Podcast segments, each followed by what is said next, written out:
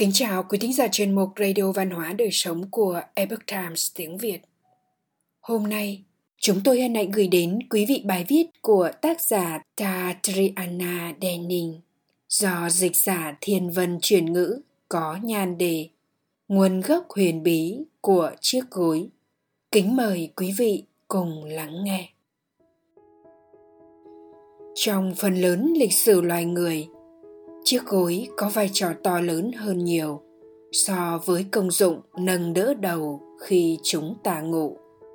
Trong vở kịch Giông tố The Tempest, tác giả William Shakespeare đã viết: Chúng ta và giấc mơ xuất sinh từ cùng nơi nào đó, và cuộc sống phủ du của chúng ta khác nào một giấc mơ. Một giấc ngủ ngon có vai trò quan trọng với sức khỏe tinh thần và thể chất của chúng ta, cho ta tái tạo lại năng lượng của thân thể. Vệ sinh giấc ngủ bao gồm những yếu tố như giờ đi ngủ đều đặn và môi trường ngủ thích hợp sẽ giúp bạn có một đêm ngon giấc. Một căn phòng mát mẻ, vừa đủ tối, yên tĩnh, một chiếc giường êm ái và một chiếc gối phù hợp đều có thể giúp bạn có giấc ngủ ngon. Mặc dù chiếc gối có vẻ là một vật dụng đơn giản, bình thường mà đôi khi bị chúng ta bỏ quên, nhưng người bạn mềm mại, êm ái ấy luôn đồng hành với chúng ta vào mỗi đêm. Tuy nhiên, khi tìm hiểu về cách mà người xưa sử dụng một chiếc gối sẽ khiến hầu hết chúng ta phải kinh ngạc. Từ chiếc gối đầu tiên được cho là có nguồn gốc từ Lưỡng Hà cổ đại, ngày nay là Iraq, vào khoảng năm 7000 trước công nguyên. Từ đây, ta có thể thấy chiếc gối có lịch sử gần 9000 năm tuổi, kể cả khi ta không tính các nền văn minh cổ đại đã bị lãng quên trước đó. Chiếc gối này được làm bằng đá, và mục đích ban đầu của nó không phải là để nâng đỡ phần đầu hay giúp cho cơ thể thoải mái hơn khi ngủ. Người ta dùng gối với mục đích ngăn không cho côn trùng và các sinh vật bé nhỏ khác lèn vào tóc, chui vào miệng, tai và mũi khi ngủ. Cùng với thời gian, các nền văn minh cổ đại tin rằng gối cũng có thể hỗ trợ phần đầu. Đá được cho là chất liệu tốt nhất và do đó được tiếp tục sử dụng để làm gối. Đá cũng miễn nhiễm với côn trùng và sâu bọ. Không giống như các vật liệu mềm mịn khác, nhưng đá chạm khắc rất đắt đỏ, có nghĩa là chỉ những người thuộc giới chủ lưu mới đủ khả năng sở hữu một chiếc gối. Vì vậy, chiếc gối được xem như một biểu tượng địa vị trong thời cổ đại. Đến những chiếc gối thời Trung Hoa cổ đại. Trung Hoa cổ đại có lẽ là nơi nổi tiếng về sử dụng gối hơn bất kỳ nền văn minh nào khác. Gối cứng rất phổ biến vào thời Trung Quốc cổ đại, trong khi người dân khi đó có đủ kiến thức và khả năng để làm ra một chiếc gối mềm mại. Nhưng hầu hết mọi người đều không đánh giá cao loại gối này. Họ tin rằng một chiếc gối mềm mại sẽ lấy năng lượng và sức sống thiết yếu của cơ thể. Người Trung Quốc cổ đại tin rằng chiếc gối phù hợp với chủ nhân, cũng như những vật dụng phù hợp với chủ nhân đều có thể giúp họ điều chỉnh hành vi và tính cách của chính mình. Trong khi con người ngày nay mong muốn sự thoải mái, thì người xưa Trung Quốc chú trọng đến việc rèn đức để có cuộc sống hạnh phúc. Đây là một lý do vì sao gối và vật dụng nội thất thời Trung Quốc cổ đại được làm bằng vật liệu cứng. Gối cứng còn có nhiều lợi ích khác, không chỉ dùng để hỗ trợ đầu và cổ, mà còn giúp giữ cho các kiểu tóc phức tạp của người thời đó khi ngủ không bị mất đi kiểu dáng, tăng lưu thông máu và cải thiện hoạt động trí tuệ của một người. Theo nhà đấu giá nổi tiếng Christie, chiếc gối của người Trung Quốc xưa còn có công dụng làm mát khi ngủ. Nhà thơ Trương Lôi thời Bắc Tống đã viết: gối do gòn làm thì cứng chắc và mát mẻ. Một người bạn cũ đã tặng nó cho tôi để chống nóng. Gối như làn gió mát mẻ thổi khắp phòng, và cũng làm cho đầu tôi mát mẻ khi tôi ngủ. Nhiều loại vật liệu đã được sử dụng để làm gối vào thời Trung Quốc cổ đại, bao gồm sứ, ngọc, gốm, tre, gỗ và đồng. Người ta nói rằng vật chất mà một người tựa đầu vào sẽ ảnh hưởng đến sức khỏe của họ. Do đó, người ta đều cẩn thận lựa chọn vật liệu phù hợp nhất với mình. Gốm sứ được cho là vật liệu làm gối phổ biến nhất ở Trung Quốc thời xưa. Theo Christie, gối gốm sứ rất phổ biến vào triều đại nhà Đường 618-907 và nhà Tống 960-1279, trước khi bị thay thế bởi những chiếc gối ruột bông kiểu phương Tây như hiện nay. Những chiếc gối này thường được tạo hình và được trang trí lộng lẫy, và cũng tương tự như gối lưỡng hà. Chỉ những người giàu có mới sở hữu được gối, và gối được xem là biểu tượng của địa vị và sự thành công. Hình ảnh những chú bướm bay lượn, hoa cỏ và trẻ em đang chơi đùa chỉ là một vài trong số những hình ảnh tươi đẹp thường được chạm khắc trên gối, trong khi những chiếc gối khác là những lời dạy từ Phật giáo, Đạo giáo hoặc Khổng Tử để nhắc nhở việc rèn đức hạnh của một người. Gối cứng cũng được cho là có tác dụng xua đuổi tà ma, điều mà gối mềm không thể làm được. Đặc biệt, sư tử, hổ và rồng Trung Quốc được cho là rất hiệu quả trong việc trấn áp tà ma. Sư tử được coi là linh vật mang điềm lành với đủ đặc tính như dữ tợn, uy lực và năng lượng tâm linh xua đuổi tà ma.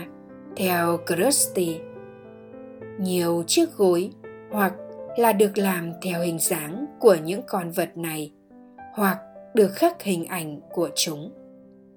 Trong khi gối dạng cứng được ưa chuộng hơn cả, thì vẫn có những loại gối làm bằng những chất liệu khác để dùng trong những trường hợp đặc biệt. Một trong những loại gối như này là gối thuốc. Theo Taiwan Today, chiếc gối này được làm từ nhiều loại thảo mộc khác nhau và được bọc bên trong vải lụa. Gối thuốc dùng cho mục đích cải thiện thính giác, giữ cho mắt tỉnh tường, chuyển mái tóc bạc trở lại như màu tóc thuở ban đầu, giúp răng đã mất mọc lại và chữa được nhiều loại bệnh. Do gần sát với đầu, gối cũng được cho là hỗ trợ và dẫn dắt những giấc mơ. Người xưa Trung Quốc tin rằng giấc mơ có ý nghĩa quan trọng và được coi là điềm báo cho những gì sắp sửa xảy ra. Không có sự phân chia rạch ròi trong việc xác định ranh giới giữa hai khái niệm tinh thần và vật chất trong cách tư duy phổ thông của người Trung Quốc. Theo Bảo tàng Victoria và Albert ở London, hồn ma, linh hồn và những cảnh tượng trong giấc mơ là một phần của thế giới vật chất và được coi là có thể hoán chuyển qua lại với nhau trong cuộc sống. Vì vậy, chiếc gối có thể là một vật thể vô cùng quan trọng, là vật thể trung gian giữa ý thức và vô thức, giữa đời thực và ảo ảnh. Ngày nay, những chiếc gối cổ đại tạo hình đẹp mắt này được các nhà sưu tập săn lùng với mức giá lên tới hàng chục nghìn đô la. Ai Cập cổ đại. Có lẽ ít người biết về gối mà người Ai Cập xưa sử dụng. Gối không chỉ dùng để tựa đầu. Phần lớn những gì người ta biết về chiếc gối Ai Cập cổ đại đều xuất phát từ các ngôi mộ cổ, nhưng mục đích chính vẫn là để nâng đỡ phần đầu.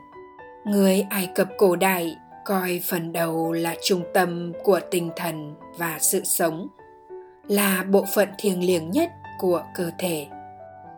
Chiếc gối vừa có công dụng nâng đỡ, và có lẽ quan trọng hơn là công dụng bảo vệ phần đầu khi còn sống lẫn khi nhắm mắt xuôi tay. Giống như ở Lưỡng Hà, gối Ai Cập xưa thường được làm bằng đá, nhưng các vật liệu như gỗ, gốm và ngà voi đôi khi cũng được sử dụng. Những chiếc gối này đẹp hơn những chiếc gối cổ của người Trung Quốc vốn hỗ trợ cả đầu và cổ. Gối Ai Cập thường chỉ hỗ trợ phần đầu, do đó có tên là headrest, thứ giúp đầu nghỉ ngơi. Tôn giáo và niềm tin vào pháp thuật hiện diện xuyên suốt xã hội Ai Cập cổ đại. Chiếc gối cũng như các đồ vật khác được trang trí bằng những hình ảnh vừa có chức năng bảo vệ con người, vừa làm vật trang trí. Theo bảo tàng Glencairn của Pennsylvania, hình ảnh thường được khắc trên đó là thần Bes, một vị thần bảo hộ ngôi nhà, bà mẹ và trẻ nhỏ cùng những người đang say giấc.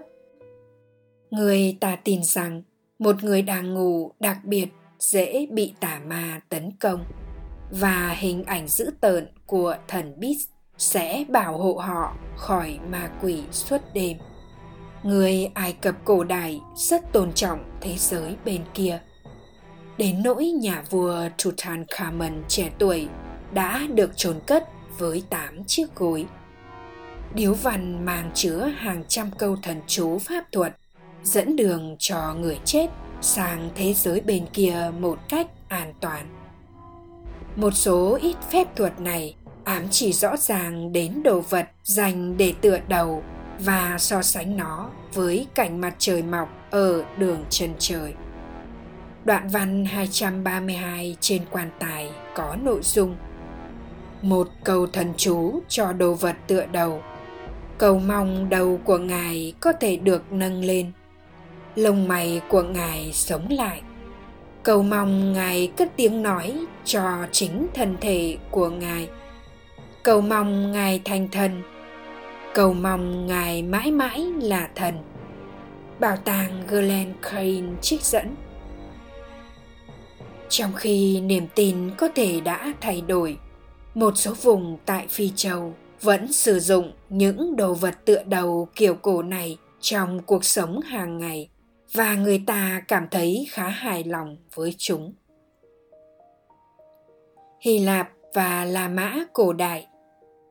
Những chiếc gối thời Hy Lạp và La Mã cổ đại có phần ít nổi tiếng hơn. Thời đó, gối thường được làm từ các chất liệu như bông, rơm hoặc sậy. Những gì chúng ta biết là người Hy Lạp và người La Mã cổ đại cuối cùng đã làm ra những chiếc gối có xu hướng xa hoa, thoải mái và phóng túng. Họ từ bỏ công dụng về thể chất và tinh thần của một chiếc gối. Họ chỉ tập trung hoàn toàn vào sự thoải mái. Họ đã tạo ra tiền thân của chiếc gối mềm mại ngày nay. Những chiếc gối làm từ lông tơ mềm mượt và lông vũ trở thành món đồ thời thượng của những người giàu có. Ngoài ra, chiếc gối còn được coi là biểu tượng của sự xa hoa và hưởng thụ quá đà. Ví dụ như hình ảnh người ta nằm ngả ngớn trên 4 hay 5 chiếc gối, ngay khi họ đang ăn tối hay say mềm với rượu thịt bao quanh. Trong luận văn tại UC Santa Barbara, tác giả Jason Lin viết về buổi đêm tại La Mã cổ đại như sau: xa hoa đã nuông chiều những người này đến mức ngay cả trong những tình cảnh tồi tệ, họ vẫn cho phép lính canh của họ không chỉ được ngủ, mà còn được ngủ một cách thoải mái. Tuy nhiên, người Sparti ôm giữ một triết lý khác biệt và sống cuộc sống khắc khổ, không truy cầu thoải mái. Tác giả Lin hỏi, làm thế nào mà người ta có thể ngủ trong điều kiện không thoải mái như vậy? Câu trả lời là, khắc khổ khiến người ta tuân lệnh, kiên trì và chiến thắng. Lin tiếp tục trích dẫn William Erosmith nói rằng, sự xa hoa sẽ làm cho một người đàn ông mất đi trách nhiệm đã được đặt định của mình.